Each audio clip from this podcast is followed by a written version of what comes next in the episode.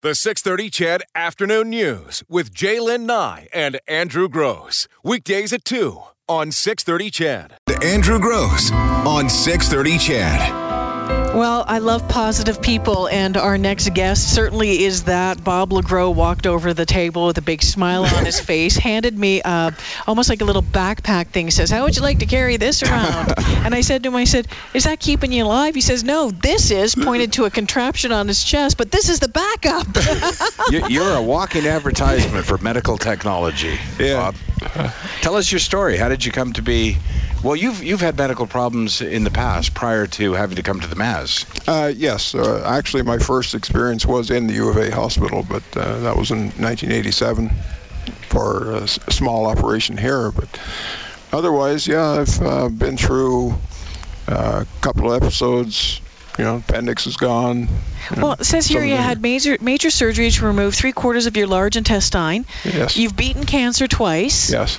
And then you had a, some heart issues. Yes. Okay, so tell us about the heart issues, Bob. What happened here? So was, your heart was pretty bad when you got to this point. I'm guessing, like most people. Uh, yeah, I was originally diagnosed in 2005, and then we used drug therapy for a while. With what? Uh, with cardiomyopathy. Okay. Which is what? Uh, well, the, what's happening is the heart, left side of the heart, is getting weaker. Okay. And when it gets weaker, it gets larger. When it gets larger, it gets weaker again. Yes. And it's just a cycle. It's it's a spiral. It keeps going that way. So over a period of time, then the heart's not pumping blood through the body. Hmm. And that's basically what happened. It wasn't too long before they decided they needed to operate on you. Oh, well, I came in, I ended up uh, taking ambulance into uh, the Royal Alex, and I was there for two days, and then they decided they better move me over here.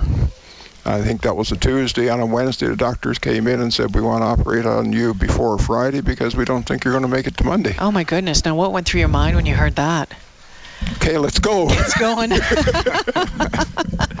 Obviously, a very tough guy and a, and a guy with, uh, you know, some previous experience uh, dealing with medical professionals. Um, does the Maz stand out Oh my for you? God, the Maz is amazing. The staff is amazing. Uh, I don't know if you could call ever call a hospital like home, but it, it sort of felt that way. And everybody who who came by, the nurses, the doctors, uh, you know, they're all trying to do the best they can do for you. And my God. I mean, they told me I was going to be in here for three to six months, and I went home after three weeks. So wow. Now you had uh, one of these VADs put in, the ventricle ventricular assist device, and is that what that is Well, right thi- there? thi- this is the computer. okay. This is the batteries. Oh my goodness. Okay, so th- th- Yeah. obviously, which makes you mobile. The pump is actually inside, Okay. and there is a cord that goes inside my body right here. So there's always what they call consider an open wound, so you're susceptible to infection. You got to be careful with that. So when they Otherwise. explain to you that this is what they're going to do, uh, I mean, this is some pretty high-end technical stuff. Blew me away because I didn't know it even existed Right. to, until they told me about it on the Wednesday before they put it in on Friday. And, and how do you sort of, how do you kind of wrap your head around this is what my life will be now? I'm a technically oriented person, number one. That's so bonus. that's that helps with the equipment. So the equipment was no big deal. Uh, I looked at it uh, in that okay, I'm alive. Yeah. I'm here. I can still do things. I still have. I still play golf. No better, but I still play golf.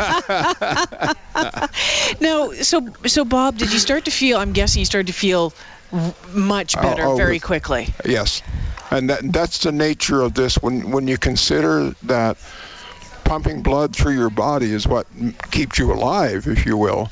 Now you've got function again. You've got blood moving. You've got everything is still coming back to normal again. So you you go from uh, for me not being able to take 10 steps to now I can walk two kilometers at a set pace, mind you, Yeah. because the pump does not go up and down with exertion. It's just a steady flow. So, So, but you still can take pick a pace, find your pace, and go with it. So when you come into the Maz now, and I'm assuming you have to come back from time to time, Yes. for them to you know check the batteries Approximately six months. every six months. Uh, what goes through your mind as you walk back to the Maz? What goes through your mind today as you walk into the Maz? I mean, what memories come rushing back to you? They're all good. Um, I, I I look for people that I know, like the nurses or whatever. I, I go up on the fourth floor, which is where I spent so much time, and talk to them, see how they're doing, and you know just visit with them type thing. I talk to some people that are either they ask me to come in and talk to people who are either getting ready to have a VAD or who have just had one. And did somebody I do just- that for you? Uh, yes, someone came in after I had. There was no time to do it before. Yeah. Uh, in that, in my case, but uh, in some cases there are. You get more time. But here's here's a there's there's another twist to all of this is that just a short time after you had the VAD put in, you were diagnosed with cancer. Yeah. Okay, so there's so another were. thing to deal with. So Okay, you let's deal with were, that. But you know, was it was did did it did this help you beat the cancer? I think what this did is this brought it out. Okay. Because now you think about you're not getting much blood circulation and it needs blood circulation to present itself if you will so i, I believe that that's what eventually triggered it to show itself Okay. so i got it early and because they hadn't ever treated anyone with this unit before in that way they had me come in and stay here for two months Wow. and uh, and go back and forth to the cross cancer on a daily basis So we ask all our guests the same question. We'll ask you as well.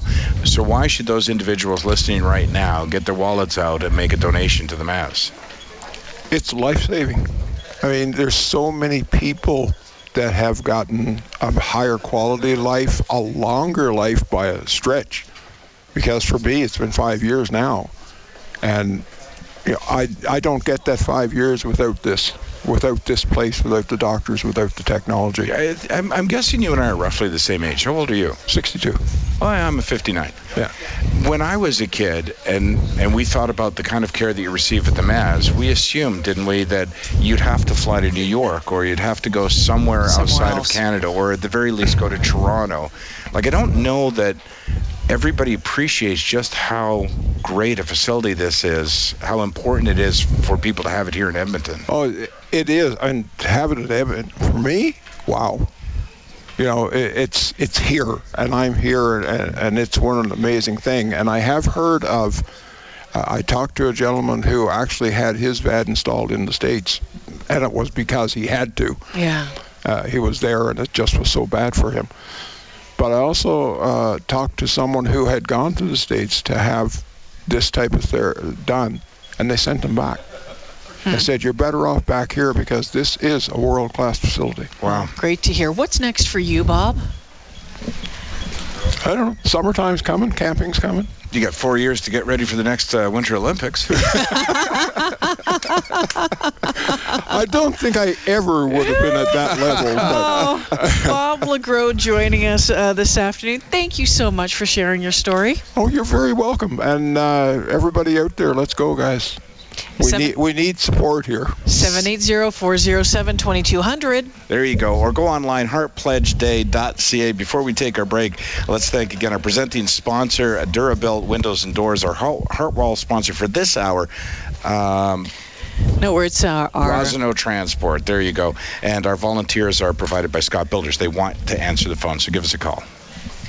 Now, J'lyn Nye and Andrew Gross on 630 CHED. Was pretty thrilled to just meet uh, Kara, the therapy dog. Yeah. Um, that was just finishing up her shift over at the Stollery, so they popped over to say hi to us as well. So Kara and her trainer, or her her leader, whatever, uh, Lindsay, Yeah. popping by. I'm going to uh, tweet out a picture shortly. Nice. Very soft fur, by the way. Portuguese water dog. There you go. You know, uh, J'lyn and I was distracted for the better part of five minutes there. We were going to talk uh, with Bill Morrill, and he has uh, he's the patient we referred to Mhm. earlier at the top of the show. There was actually a patient here at the Maz yesterday, just uh, released yesterday. Um, we weren't able to. Uh, well, we were able to contact Well, Bill. he's sleeping. He's sleeping, and we don't want to disturb Nope. him. Uh, but we're pleased to have his sister on the line, Darlene Shiver. Hi, Darlene. Hi, how are you? I'm really good. How are you doing? I'm good. Uh, so, you know, possibly, could you tell us a little bit about Bill and what brought him to the Maz recently? Well, um, he was just diagnosed with um, heart issues, so he came in to um, have actually a valve repaired and ended up having it replaced. So it was a bit bigger than we expected, but everything went really well. Okay, and so did, did were, were we right with saying that he just was released from the hospital what a couple days ago, yesterday? Yesterday, and he had the surgery a week ago today. Oh my goodness! Wow. So he, it, it had been a plan to come in for the repair, so that was something that was not unexpected. The replacement, though, was something that came up during surgery. That's right. They, the valve was too damaged, and they couldn't repair it. So they, while they were in there, they decided to just replace it, or he would have needed to come back in within, you know, months to a year to have another surgery. So they just got her done. So Darlene, how's his recovery been so far? You know what? Amazing. He wasn't even in intensive care for 24 hours Wow. after surgery. And the nurses in intensive care, like, I just can't even say how amazing they were. Like, they were just incredible. I mean, we were so scared for him, and he went in with, you know, not a very positive attitude. So it was really scary. And man, those ladies were amazing. Like they took care of my sister and I's mental health just as much as they took care of my brother's physical health. How long does a procedure like this take? Oh, I think about fi- four to five hours. And and you stayed here the whole time waiting? Yeah. Well, I didn't. I I started my new job that morning. Oh goodness! Yeah, it was kind of a stressful day um, because Bill's surgery was actually postponed today. So, but my sister, she stayed at the hospital continuously. So Darlene, when you talk about um, the staff here taking care of of uh, not only your brother Bill but you and your sister, tell us about that and um, how they made sure that you were up to date on everything and taking good care of you as well. Well, you know, like every single question we had was answered so completely. Like we were never treated like we were just, you know, dumb sisters that were just in their way. um, like we were answered professionally, but very kindly. Like like as if we were having a conversation with somebody that we've known for a long time. And they never hesitated and never ever made us feel like we were inconvenienced for asking a question. And and that's so nice because you know I think probably a lot of us um, could could re- uh, relay a story about feeling dismissed at times when we were trying to find out information from uh, you know in, in you know from a healthcare professional Sure. and and I'm not I'm not to you know you know No, you know don't even, them don't but even what I'm, what I'm because saying is sometimes it's a balance, right? Yeah. Sometimes it's a balance where you feel like I'm definitely in the right place because these guys or Yep. girls are really smart and they know what they're doing, uh, or you feel like, oh, well, this is just the happiest, friendliest uh, staff here, but I'm not sure I'm getting the correct care. To find them both in the same place, yeah it's amazing probably Oh. pretty amazing. Hundred percent, hundred percent. Like we never felt like, like I said, we were never felt like we were spoken down to. Mm-hmm. One of the the nurses was actually she's graduating in eight weeks. Um, Colby was her name, and she was amazing. Like she just answered so many. You would have thought that our intensive care room was like a yuck yuck. I'm serious. Like we were laughing. My nephew, he's like a real card, and you know they just accept. And the more nervous he gets, the the funnier he gets, and the more silly. And you know what? They just accepted him for who he was, and they just played right along with his humor. And and I mean, we were laughing, and Bill was so taken care of. And well, obviously, I mean, he was out of intensive care within, you know, 18, 16 to 18 hours. well by like- by the sounds of it he needs to go and open for Andrew and Well, I one was of gonna Andrew's say, next shows I was going to say if it if the room seemed like a yuck yucks, I'm assuming the first person in was okay, the second person was a little better, and then finally the surgeon showed up and closed the thing. Oh, Darlene, what do you want to say to the folks who are listening? Um, you know about you know picking up the phone and or going online and making a donation. you know what? Whatever you can give, like, I mean, we never anticipated this for my brother, and he never anticipated it. But that that facility was just there for my brother, and now we get to keep him. And like, if you can do anything to keep this place functioning and having everything it needs, like, please, please help. Like, they're just amazing, and now our family stays complete because of them. Yeah, that uh, says it all right there. Yeah. Well said, Darlene. Thank you so much for joining us. And say hello You to Bill what? for us. Oh, we, I will. Thank you for the opportunity for me to just put out there how much our family appreciates what was done for my brother because it's just it was amazing. Like it just it just was uh, like I just can't even say how amazing it was. Like it was just it was okay, you know, like it was okay that this happened. Like they they just made Yeah. it okay. You knew you were in good hands, Darlene. Oh, I never doubted it for a second. Even when we got on the ward, you know, the nurses were just like, anything you need, like, just buzz me, you know? And even, if I could just give a quick example of, of how they supported our family, like, of course, my sister and I are just like freaked out. Like this was big, and and you know we want to help my our brother as much as we can. And she said, you know what? Like I I know that you want to help him, but he needs to reach for that glass of water. and I mean, at first it's kind of like, well, but you know he just had to. And but she didn't leave it there. She explained why, and you know that his body was retaining fluid, and by him moving, it's gonna really help. Like so, we were never just do it do it because I said. Like I'm Right, yeah. explained why they were saying it. Felt Very like you were all in it together. Darlene, thank you so much Yeah. for your time this afternoon. Again, say hello to Bill for us and uh, all the best uh, moving forward from here. Thank you. All right, 327 on the 6:30 CHED Afternoon News. It is a Heart Pledge Day as we continue to broadcast live from the Mazankowski Alberta Heart Institute. 780-407-2200, 1-866-407-2211, Or, go online, heartpledgeday.ca. or visit 630ched.com. Now, J'lyn Nye and Andrew Gross on 630 CHED.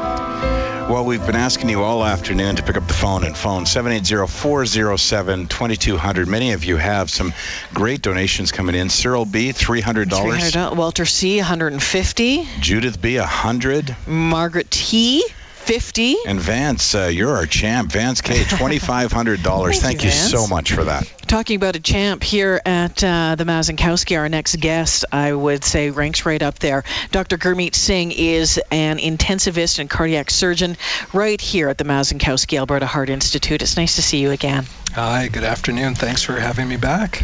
uh, could you describe for us your job? Because it sounds like the kind of one I'll never be qualified for.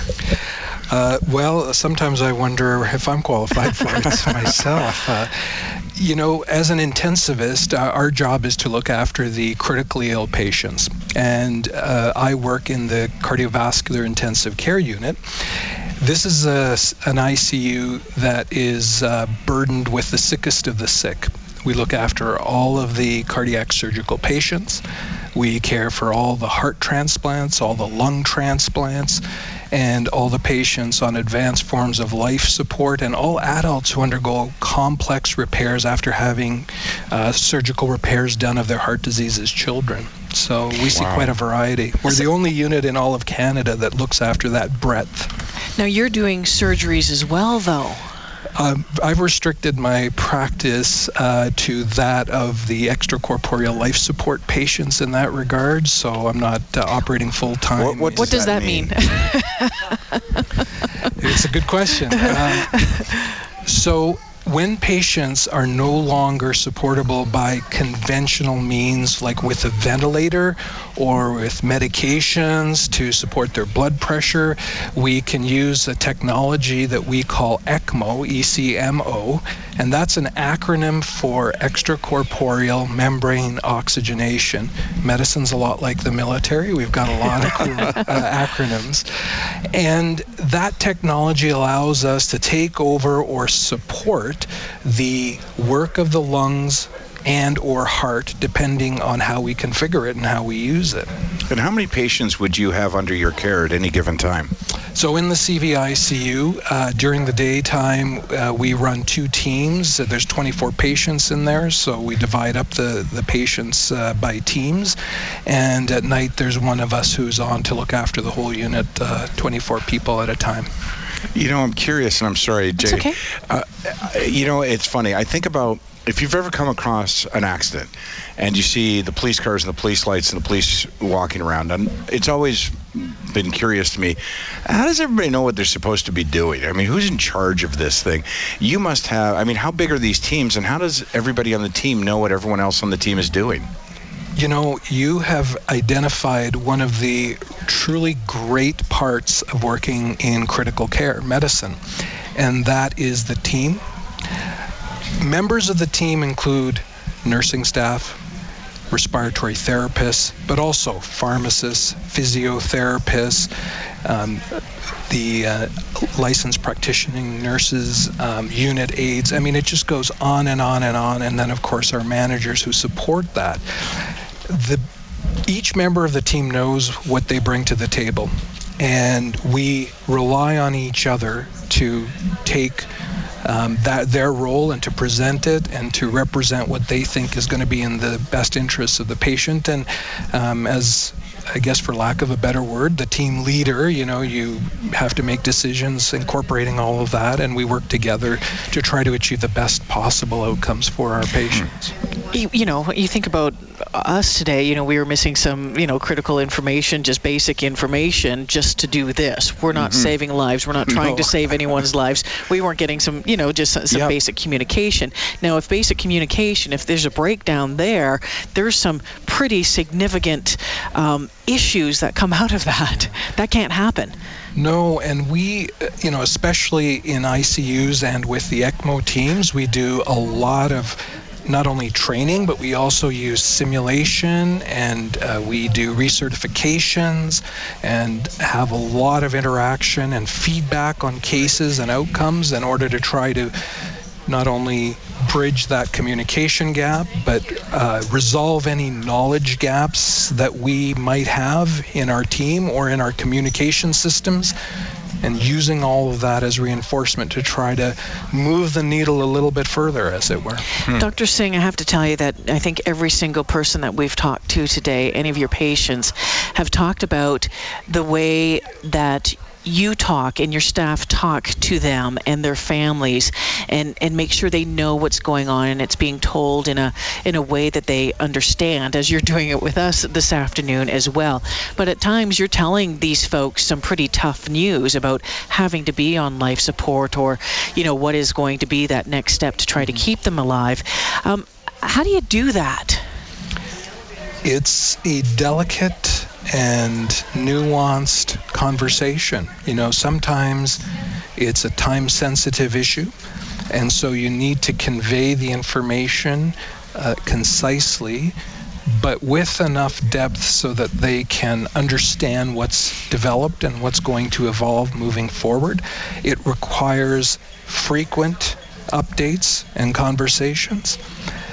But I think most of all, each and every one of us recognizes the situation that the families and patients are in, which is um, an unexpected one, a stressful one, and you try to put yourself as best you can uh, into their situation and give them what you think you might want. At the same time, you need to maintain your professionalism so that you can help them through it as well. But they don't teach you how to do that. Yeah, they I- don't. T- I don't think you go to school and it was part of your. And maybe it's a little tiny offshoot somewhere, but I think some people really do have it, and they don't have it. And I think a lot of us, unfortunately, may have run into someone who doesn't have that bedside manner that we're talking about. And we can see just speaking with you, it's there. Oh, I appreciate that. That's kind of you to say. I, I think we all develop our own approach. I am interested in education as well, and, and part of our training for all intensivists, uh, we have categories of being an educator, a leader, a collaborator, a health advocate, a medical expert, and so forth that's been set out as part of the training requirements for our trainees to achieve. And so we do try to expose them to these situations and uh, give them guidance and freedom to grow in that regard. And things take time, and we all grow uh, and outlooks change and we learn together. Yeah, find your How way. important is it to the patient that they actually feel that from you? Is it uh, is it critical to their recovery or to their treatment that they feel confident, comfortable, and safe? That's a very good question. With technology, boy, is it ever dangerous to become displaced and distant from what's happening.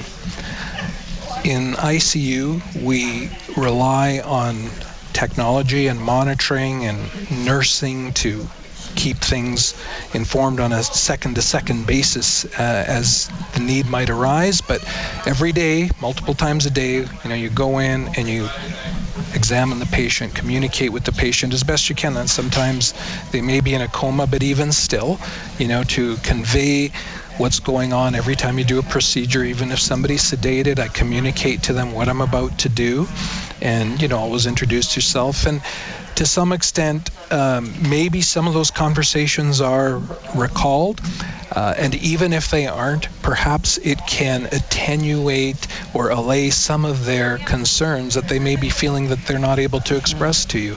And certainly we try to communicate frequently with families and update them on what's happening. You know, I have to tell you, I had uh, I stepped out on the last break to go downstairs and outside. Won't say why, um, but Can I, I, think, offer you a business card? Yeah, I'll need you down the road. Um, but I have to say, it was just like one of those uh, Mazankowski moments because uh, people are outside right now who have uh, family or loved ones inside. And I stepped outside for a moment and overheard a woman say to, I'm guessing her mom, don't worry, he's exactly where he needs to be. Uh, this is the place you need to be, isn't it? We like to think so, and uh, I can confidently say that we offer world-class care here. I've I've been fortunate enough to work in multiple other centers, including um, one of the most uh, you know vaunted uh, you know centers in the world, and we we really have an incredible team here and incredible dedication uh, from all levels of uh, the organization and administration and the foundation to try to bridge any gaps that we have and try to help us push care forward and, and be even better. Given all of that, 24 beds doesn't seem like enough. Are you offering to give us some more? How many beds would you like to have, or how many beds do you think you need? You know, this is always a difficult question. Uh, you know, growth as the population grows and uh, needs change, it's uh, it's a moving target for sure. Um, you know, part of this uh, uh, foundation's uh, efforts recently has been an expansion of the CVICU, and you know, who knows what the future holds in terms of that. But we we're fortunate to have the resources that we have here in Edmonton, and uh, we're continuing to try to take advantage of them. Dr. Singh, it's always uh, good to see you once a year, and I'm glad that's the only time I get to see you at this point in my life. But thank you for for joining us, and, and thanks for the work that you're doing here. Thank you for all your support and for your listeners and for the community. And if I can co-opt one of your old famous lines, same time next year. Okay. you got it. Thank you, Dr. Gurmeet Singh, joining us this afternoon. It is 3:50 on the 6:30 CHED Afternoon News. Gross on 630 CHED. Our next guest joining us this afternoon is Guy Gobet. His mom, Annette, was in the Maz uh, recently. Guy joins us on the phone this afternoon. Hi, Guy. Hi, how are you? Good, thank you. Tell us about your mom, Annette. What happened that she ended up here? Well, um, kind of early last year, she, her health started going downhill a little bit. Um, they weren't really sure what exactly the problem was, but she was encountering a lot of, you know, excessive fatigue and um, just kind of a lot of issues that she hadn't experienced before. Um, so after having run through a series of tests, um, they discovered there was probably a problem with her heart. Um, they assigned her to a cardiologist, uh, Dr. Zekowicz, who was amazing. And, um, you know, after a series of tests and just confirming exactly what the problem was, they uh, identified a faulty uh, tricuspid valve. And um, consequently, she needed surgery to get that fixed. And how long from the time that she discovered she needed the surgery did she actually receive the surgery? Um, well, she did have um, probably three or three or four postponements to her uh, surgery date, and those are due mainly to um, transplants, emergency transplants that were kind of coming up. Um, so it was probably a series of a uh, couple months before she actually got in, but on December 20th, um, she did have a scheduled date, and uh, they did get her in, and um, yeah, so she was in the hospital through Christmas, which is unfortunate, but um, you know we we were lucky that she was at least able to get in on that date. Yeah, Gee, what a what a relief after what must have been a really tough time. There's a lot of worrying about your mom, I'm sure. Oh, definitely. And I mean, it was probably in some ways almost worse at the start when we didn't really know what the problem was. Um, but, you know, but once they figured out exactly what was causing the issues and they had a plan in place, you know, they definitely relieved some of the worry. But um, you know, once you find out there's going to be open heart surgery, that's always for sure a little bit stressful on everybody. Uh, I'll bet. Uh, you, I know you just hold your breath. When, when do you exhale? Well, I don't think you exhale until she's back home. But I mean, the first big sigh of relief probably came when when we got the call from Dr. MacArthur, who did the surgery. So we were, you know, family was all at the hospital at the time, of course. And when we finally got the call um, from from the ward saying the surgery was done and Dr. MacArthur wanted to talk to us, so when he gave us the good news that everything had gone, you know, as as planned, and there was no complications, and they were happy with how everything went. Um, that was probably the, the most emotional part of the whole journey. So that was uh, a really big relief for everybody. How's she doing now? She's doing really well. She's uh, she's regaining strength all the time. Um, you know, she's just got way more jump in her step, up in her face, and you know, I think just uh, knowing that she's kind of working back towards the quality of life that she had, you know, a year or two ago, I think is uh, just mentally, spiritually, everything has just been really good for her. Awesome. You know, uh, a facility like the Mazankowski is here because people stepped up and pledged money to the Mazankowski before they needed it and after they received uh, treatment. Uh, what would you say to our listeners? How important is it to you, and how important was it to you that people supported this facility so that it was here for your mother? Well, I mean, I think we, a lot of people, probably including us, um, prior to this, this whole event for us, um, you know, I think we take things for granted, and having a world-class facility like this right in Edmonton is is pretty amazing. Um, you know, and and because it's known as such a, a cutting-edge facility, you know, we have the ability to attract good staff, top-notch surgeons, um, and all of that. You know, we need to maintain it as a as a world-class facility to to ensure that we have those kind of people wanting to be a part of the Mazankowski. Well, you know, you hit the nail on the head there because as we've heard all afternoon, it's one thing to build it, staff it, and equip it, mm-hmm. but it needs continued support in order to stay on the edge of technology and to be regarded as one of the finest facilities in North America. Guy Gobet, thank you for joining us this afternoon. You're welcome. Thanks for having me. You betcha, and uh, keep on the uh, the good recovery, Annette. That's for sure. Okay, it's 3:57 on uh, Heart Pledge Day here on the 6:30 CHED Afternoon News. Just this text that came in from uh, Jalissa Dirksen and family. It says, "Always a pleasure to hear from Dr. Singh. He is a lifesaver.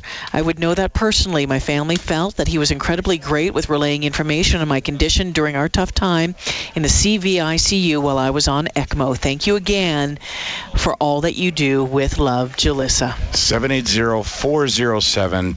780-407-2200. Or go online, heartpledgeday.ca. We need your support. The 630 CHED Afternoon News with J'lyn Nye and Andrew Gross. Weekdays at 2 on 630 CHED.